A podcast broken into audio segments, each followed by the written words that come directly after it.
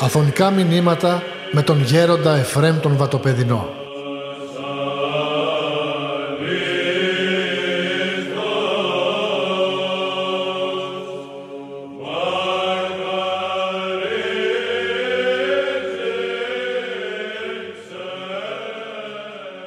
Απόψε μέσα σε αυτή τη λατρευτική μας σύναξη μας δίνεται η ευκαιρία να σχολιάσουμε ορισμένα περιστατικά όπως αναφέρονται από τον Άγιο Φιλόθεο τον Κόκκινο Πατριάρχη Κωνσταντινούπολεως που βιογράφησε τον μεγάλο αυτοπατέρα της Ορθοδόξου Εκκλησίας μας τον Άγιο Γρηγόριο τον Παλαμά να τα αντιπαραθέσουμε με τη σύγχρονη πραγματικότητα για προβληματισμό και να εντοπίσουμε τα ιδιαίτερα εκείνα στοιχεία που κατέστησαν ικανή την πορεία του Παλαμά προς τον Αγιασμό. Γεννήθηκε το 1296 στην Κωνσταντινούπολη από ευσεβείς γονείς. Ο πατέρας του ήταν συγκλητικός και απολάβανε την ιδιαίτερη εκτίμηση του αυτοκράτορα Ανδρονίκου του Δευτέρου του Παλαιολόγου. Οι γονείς του Αγίου είχαν τη φροντίδα όχι μόνο αυτοί ήδη να αφοσιώνονται καθημερινώς σε συναναστροφές μοναχών και πνευματικών πατέρων, αλλά και τα παιδιά τους να προδιαθέτουν και να τα οδηγούν σε αυτό. Είχαν τη συνήθεια να επισκέπτονται μοναστήρια της ευρύτερης περιοχής, να συναντούν ησυχαστές μοναχούς, να απολαμβάνουν τη διδασκαλία τους και να δέχονται τις ευχές τους. Σήμερα αγαπητοί μου, στην εποχή μας που χαρακτηρίζεται από τον ηλιστικό και ευδαιμονιστικό τρόπο ζωής, διαμορφώνονται άραγε οι κατάλληλες πνευματικές συνθήκες στην οικογένεια. Η διαπαιδαγώγηση γίνεται με βάση την πνευματική ολοκλήρωση του παιδιού, τροφοδοτώντας το με πνευματικά αντισώματα, ώστε να μπορέσει να ανταπεξέλθει στους μετέπειτα πειρασμούς και θλίψεις της ζωής ή έχει μόνο ως στόχο μια ξηρά μόρφωση η οποία θα του εξασφαλίσει την επαγγελματική του καριέρα και σταδιοδρομία. Προσέρχονται συνειδητά στο μυστήριο της εξομολογήσεως όλα τα μέλη της οικογενείας. Η ύπαρξη του πνευματικού πατέρα αποτελεί τη βασική προϋπόθεση για την εξέλιξη και πρόοδο στην πνευματική μας ζωή. Ο Άγιος Σιλουανός ο Αθωνίτης την ώρα της εξομολογήσεως είδε τον πνευματικό μέσα σε άρρητη άχτιστη δόξα εις τύπων Χριστού. Ο μικρός λοιπόν Γρηγόριος άρχισε την προκαταρκτική εκπαίδευση σε μικρή ηλικία, κάτι σαν το σημερινό δημοτικό σχολείο. Είχε όμως κάποια δυσκολία στην αποστήθηση. Γι' αυτό έβαλε στον εαυτό του όρο να μην αρχίζει την ανάγνωση πριν κάνει τρεις μετάνοιες μπροστά στην εικόνα της Παναγίας και να διαβάσει μια προσευχή προς αυτή. Προτείνεται από τους παιδαγωγούς γονείς και δασκάλους η προσευχή για τα παιδιά που έχουν κάποια δυσκολία προς μάθηση ή επιμένουν κατά κάποιο τρόπο δυναστικά επάνω τους. Ο Γρηγόριος απόκτησε λαμπρή φιλοσοφική παιδεία κάτω από την καθοδήγηση του διασύμου τότε φιλοσόφου και μεγάλου λογοθέτη Θεοδόρου Μετοχίτη. Τέτοια που μια μέρα όταν διαλεγόταν μαζί του ενώπιον του αυτοκράτορα περί των συγγραμμάτων του Αριστοτέλη, ο μέγας λογοθέτης τόσο υπερβολικά εξεπλάγει από τις απόψεις του Γρηγορίου ώστε απευθυνόμενος προς τον αυτοκράτορα με θαυμασμό ανεφώνησε και ο ίδιος ο Αριστοτέλης αν ήταν παρόν και γινόταν ακροατής τούτου θα τον επενούσε υπέρμετρα. Ο Άγιος στην ηλικία των 17 ετών αρχίζει να αισθάνεται την κλίση προς το μοναχισμό και παρότι βρισκόταν στην Κωνσταντινούπολη και πλησίον του αυτοκράτορα ζούσε με λιτότητα και άσκηση, συναναστρεφόταν με μοναχούς, που έρχονταν από το Άγιο Όρος ενώ απόκτησε πνευματικό δεσμό με τον Άγιο Θεόληπτο Επίσκοπο Φιλαδελφίας Αγιορείτης Ισυχαστή μαθητή του Οσίου Νικηφόρου του Μονάζοντος τον οποίον τα συγγράμματα στολίζουν τη λεγόμενη φιλοκαλία των Ιερών Νηπτικών. Ο Άγιος Θεόληπτος έγινε για τον νεαρό Γρηγόριο πατέρας και μυσταγωγός στα Θεία και τον εμείς άριστα στην Ιερά Νύψη και νοερά προσευχή. Έτσι ο Γρηγόριος ενασκείτο με την νοερά προσευχή ενώ ακόμη ζούσε μέσα στους θορύβους του κόσμου. Τελικά η έλξη του προς το μοναχισμό υπερισχύει έναντι των γοήτρων του κόσμου και στην ηλικία των 20 ετών αφήνει τον κόσμο. Προσωπικότητα δραστήρια επηρεάζει και το, και το οικογενειακό του περιβάλλον ώστε να γίνουν μοναχοί η μητέρα του με τις δύο αδελφές του ενώ ο ίδιος με τους δύο αδελφούς του ανεχώρησε για το Άγιον Όρος. Αλλά μήπως δεν γίνεται το ίδιο και σήμερα; Πολλοί νέοι με αξιοζήλευτες σπουδές που θα μπορούσαν να τους εξασφαλίσουν σπουδαία επαγγελματική καριέρα ακούν τις φωνής του Κυρίου, του ακολούθημοι και εξέρχονται του κόσμου. Άλλοι πάλι μπορεί να βρίσκονται στην περίοδο των σπουδών τους όποτε ο Κύριος τους καλέσει διότι κανείς αν δεν είναι θεόκλητος δεν θα μπορέσει να ανταπεξέλθει στην υψηλή κλίση του μοναχισμού. Είναι μεγάλη ευλογία της Παναγίας ότι στη σημερινή εποχή της, της αμφισβητήσεως των πάντων το Άγιον Όρος και εκτός του Αγιώρους τα μοναστήρια ευρίσκονται σε μεγάλη ακμή από πλευράς επανδρώσεως και πνευματικότητος αλλά και αναστηλώσεως των μεγαλοπρεπών αρχιτεκτονημάτων των και συντηρήσεως του κοιμηλιακού των πλούτου.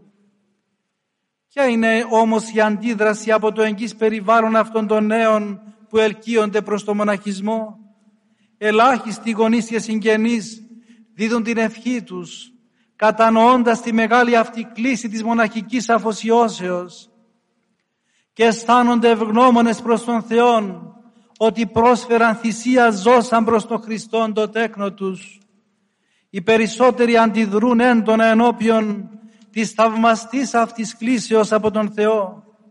Και αυτό είναι απόδειξη ότι δεν γνωρίζει ο σημερινός άνθρωπος την αξία και την προσφορά του μοναχισμού.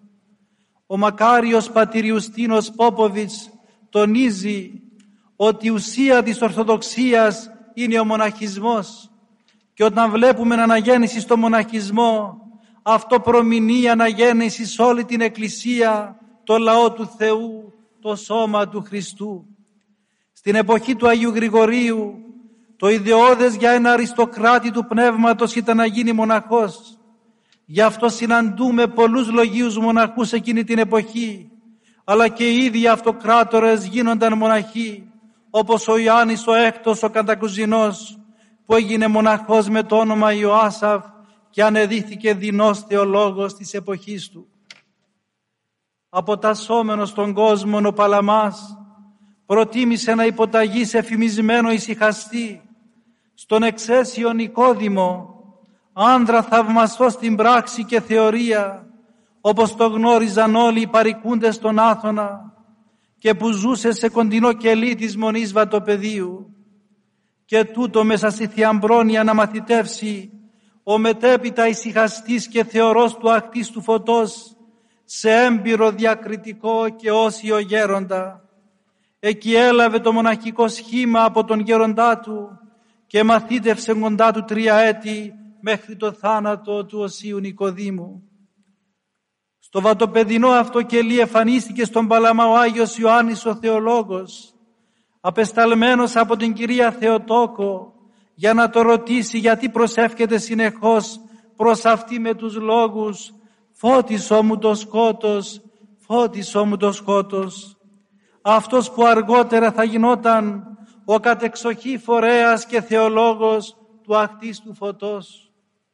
Ο Άγιος με άκρα ταπείνωση απάντησε «Τι άλλο θα μπορούσα να ζητήσω άνθρωπος εμπαθής και πλήρης αμαρτιών παρά να ελεηθώ και να φωτιστώ για να γνωρίσω και να εφαρμόσω το θέλημα του Θεού.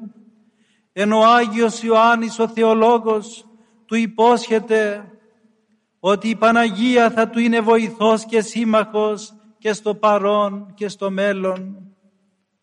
Ο Παλαμάς, ο Σαγιορείτης μοναχός, βίωνε την Θεοτόκον ως την κατεξοχήν αρρωγό στην πορεία της κατά Χριστόν τελειώσεώς του, μέσα από τα κείμενά του, αλλά κυρίως από τις ομιλίες του, φαίνεται η ένθερμη αγάπη του προς την Παναγία, την θεωρεί ως κουροτρόφο των μοναχών, ως πρότυπο της ησυχαστικής ζωής, ενώ όταν βιογραφεί τον Όσιον Πέτρον τον Αθωνίτη, αναφέρει και τονίζει τις υποσχέσεις της για τους Αγιορείτες μοναχούς.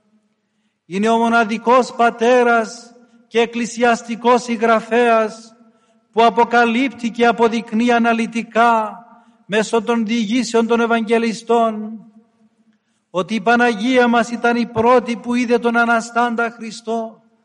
Αυτή η θεοτοκοφιλία που εφαίνεται στα συγγράμματα του Παλαμά αποτελεί ένα χαρακτηριστικό γνώρισμα των Αγίων.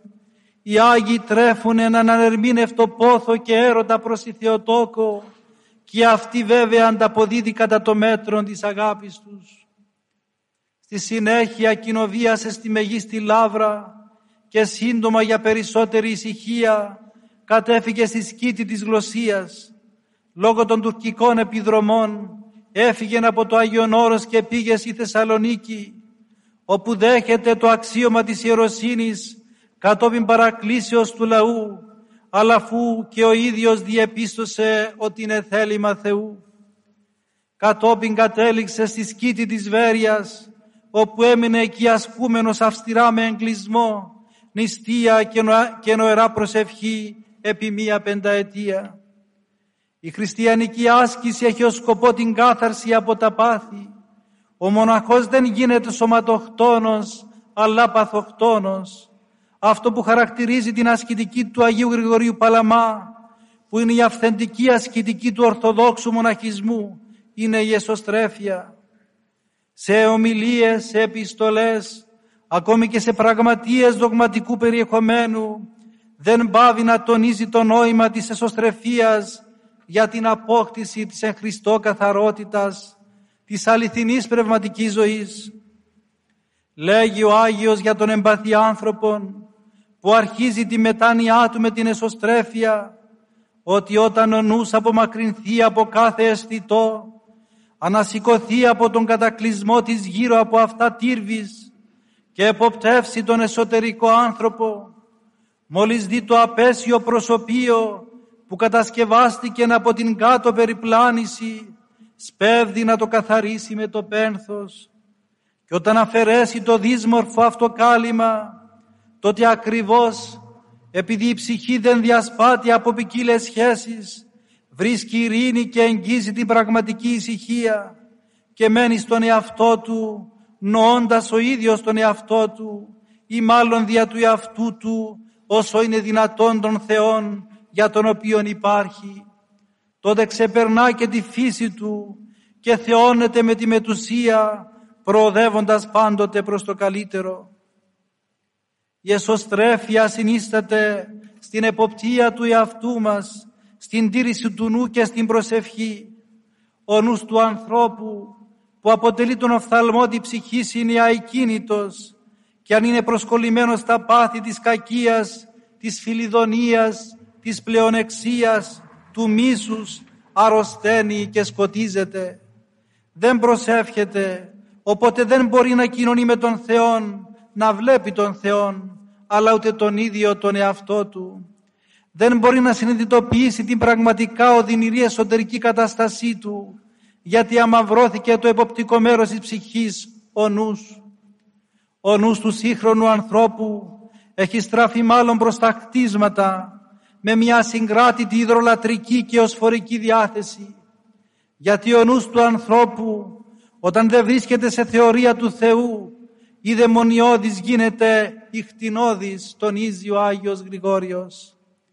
Ασυνείδητα ζητά την αυτοθέωση να γίνει Θεός όχι ως νους ορών των Θεών αλλά ως νους ορών τα χτίσματα, τα υλικά αγαθά.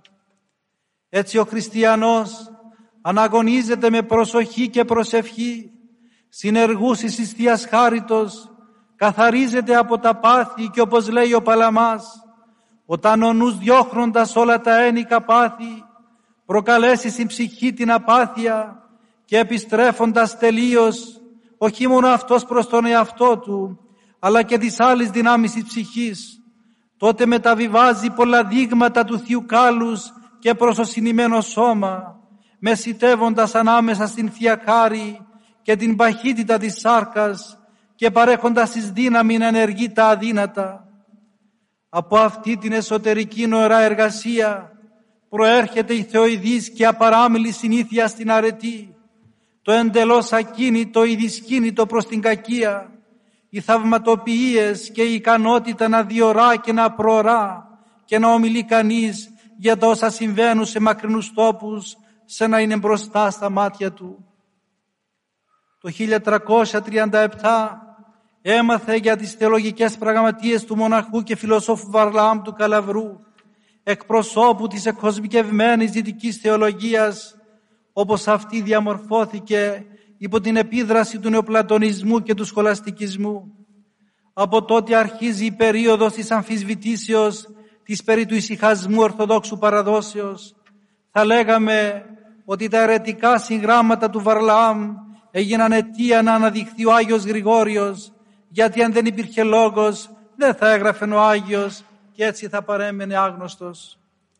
Για την υπεράσπιση, την κατοχήρωση της περί του ησυχασμού διδασκαλίας ο Παλαμάς έδωσε πολύ βαρύτητα στη συγγραφή του Αγιορητικού τόμου.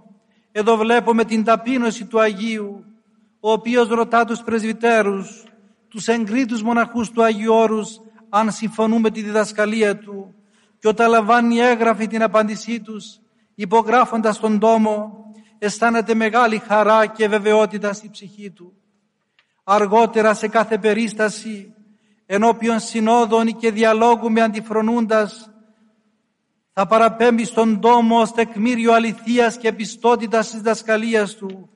Αυτό δεν μας θυμίζει και τον Απόστολο Παύλο που πήγε στα Ιεροσόλυμα να ερωτήσει τους Αποστόλους Πέτρο και Ιάκωβο για τον Ευαγγελισμό των Εθνικών μήπως εις κενόν τρέχει. Αυτή είναι η οδός της, ταπεινώσεως επερώτησον τον πατέρα σου και να αγγελίσει τους πρεσβυτέρους σου και ερούσισι.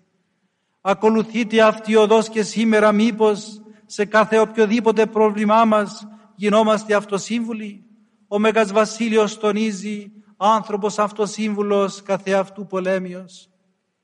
Η πολεμική που δέχτηκε η διδασκαλία του Αγίου Γρηγορίου ώστε να μην γίνει γνωστή ή να παρερμηνευθεί και να δυσφημιθεί δεν έχει γίνει σε κανένα άλλο Άγιο της Εκκλησίας μας.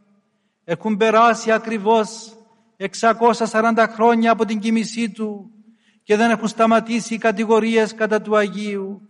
Και αυτό συμβαίνει γιατί η διδασκαλία του Αγίου Γρηγορίου του Παλαμά αποτελεί την πεμπτουσία της Ορθοδοξίας και κατά συνέπεια γίνεται ο στόχος όλων των αντιφρονούντων.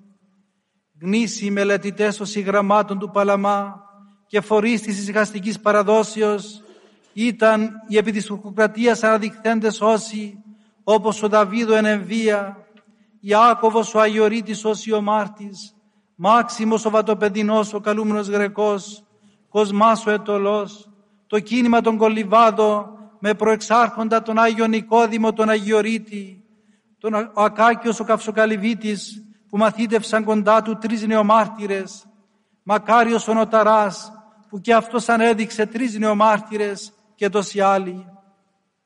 Οι νεομάρτυρες και κυρίως αυτοί που πρώτα είχαν εξομώσει συνήθως πήγαιναν στο Άγιο Όρος για να εξομολογηθούν, να ζήσουν εν μετανία, να συνδεθούν με πνευματικό πατέρα που θα τους εδίδασκε την ωραία προσευχή, την ασκητική για την κάθαρση της καρδίας, ώστε να φτάσουν στον φωτισμό, σε ενδημούσα κατάσταση Θείας Χάριτος, οπότε θα μπορούσαν πλέον χωρίς τον κίνδυνο της αρνήσεως να ομολογήσουν και να μαρτυρήσουν για τον Χριστό όταν θα τους δινόταν η ευκαιρία.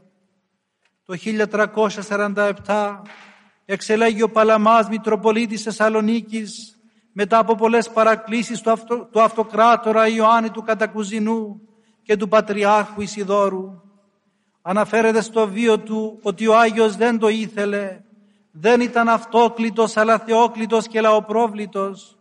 Τους βαθμούς της ιεροσύνης δεν τους απόκτησε με ανθρώπινα μέσα και τρόπους, τυπικά, διοικητικά αλλά χαρισματικά. Η πνευματική τους ζωή προπορευόταν το βαθμό της ιεροσύνης και πριν να γίνει επίσκοπος ήταν επίσκοπος κατά την δοθήσα σε αυτόν θείαν χάρη. Ο Άγιος Γρηγόριος τελειωμένος, θεωμένος ετέθη επί τη λιχνίαν για να οδηγήσει απλανός και με βιωματικό τρόπο και άλλους στο πίμνιό του την οδό προς την θέωση και τον αγιασμό κάτι που δύσκολα συναντάτε και σήμερα. Ο αγιασμός μπορεί να βιωθεί από όλους τους χριστιανούς είτε αυτοί είναι νέοι και ηλικιωμένοι είτε επιστήμονες και εργάτες είτε μοναχοί και λαϊκοί. Ο Κύριος αγαπητοί μου προβάλλει τον αγιασμό ως εντολή. Άγιοι γίνεστε, έσεστε ουνημιστέλοι, ως περοπατήρι μόνο της ουρανής τέλειος εστί. Και ο Απόστολος Παύλος διώκεται των αγιασμών που χωρίς ουδείς όψετε τον Κύριον. Ο αγιασμός δεν εννοείται εδώ το τελευταίο στάδιο της πνευματικής τελειώσεως, η ύψιστη ένωση με τον Θεόν, η θέωση, που ταυτίζεται με τη θέα του ακτής του φωτός κατά τον Παλαμά, αλλά η, ανα... η συνεχώς αναπτυσσόμενη κοινωνία με τις απειράριθμες και αμερίστως μεριζόμενες θείες ενέργειες.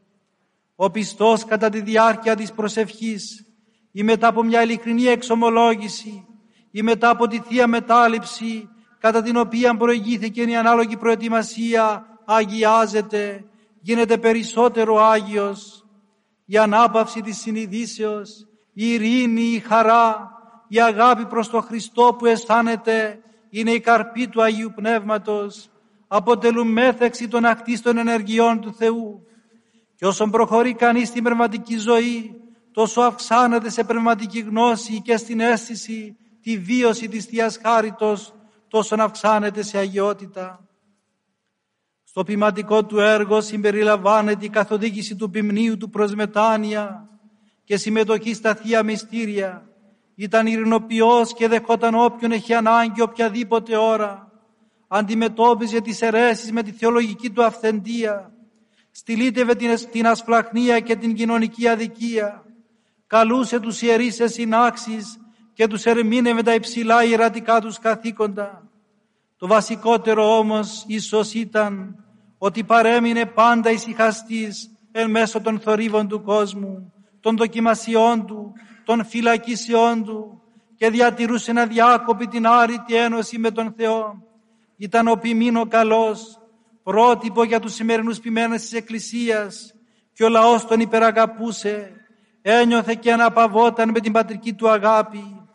Αυτή η αμοιβή αγάπη ήταν η αιτία να θαυματουργεί ο Άγιος και όταν ακόμη ζούσε. Το χάρισμα των Ιάσεων γεννάται από την αγάπη που θυσιάζει τον εαυτό της για να ζήσει ο πλησίος. Στην εποχή μας διδάσκουν πολλοί από τον άβονα της Εκκλησίας και καλά κάνουν ασφαλώς. Αλλά ο λαός του Θεού θέλει να αναγνωρίσει στο πρόσωπο των ιερέων και των επισκόπων τους πραγματικούς πατέρες, αυτούς που έχουν το χάρισμα της πνευματικής πατρότητος, τους αληθινούς ποιμένες, αυτούς που θυσιάζονται για τη σωτηρία του ποιμνίου τους.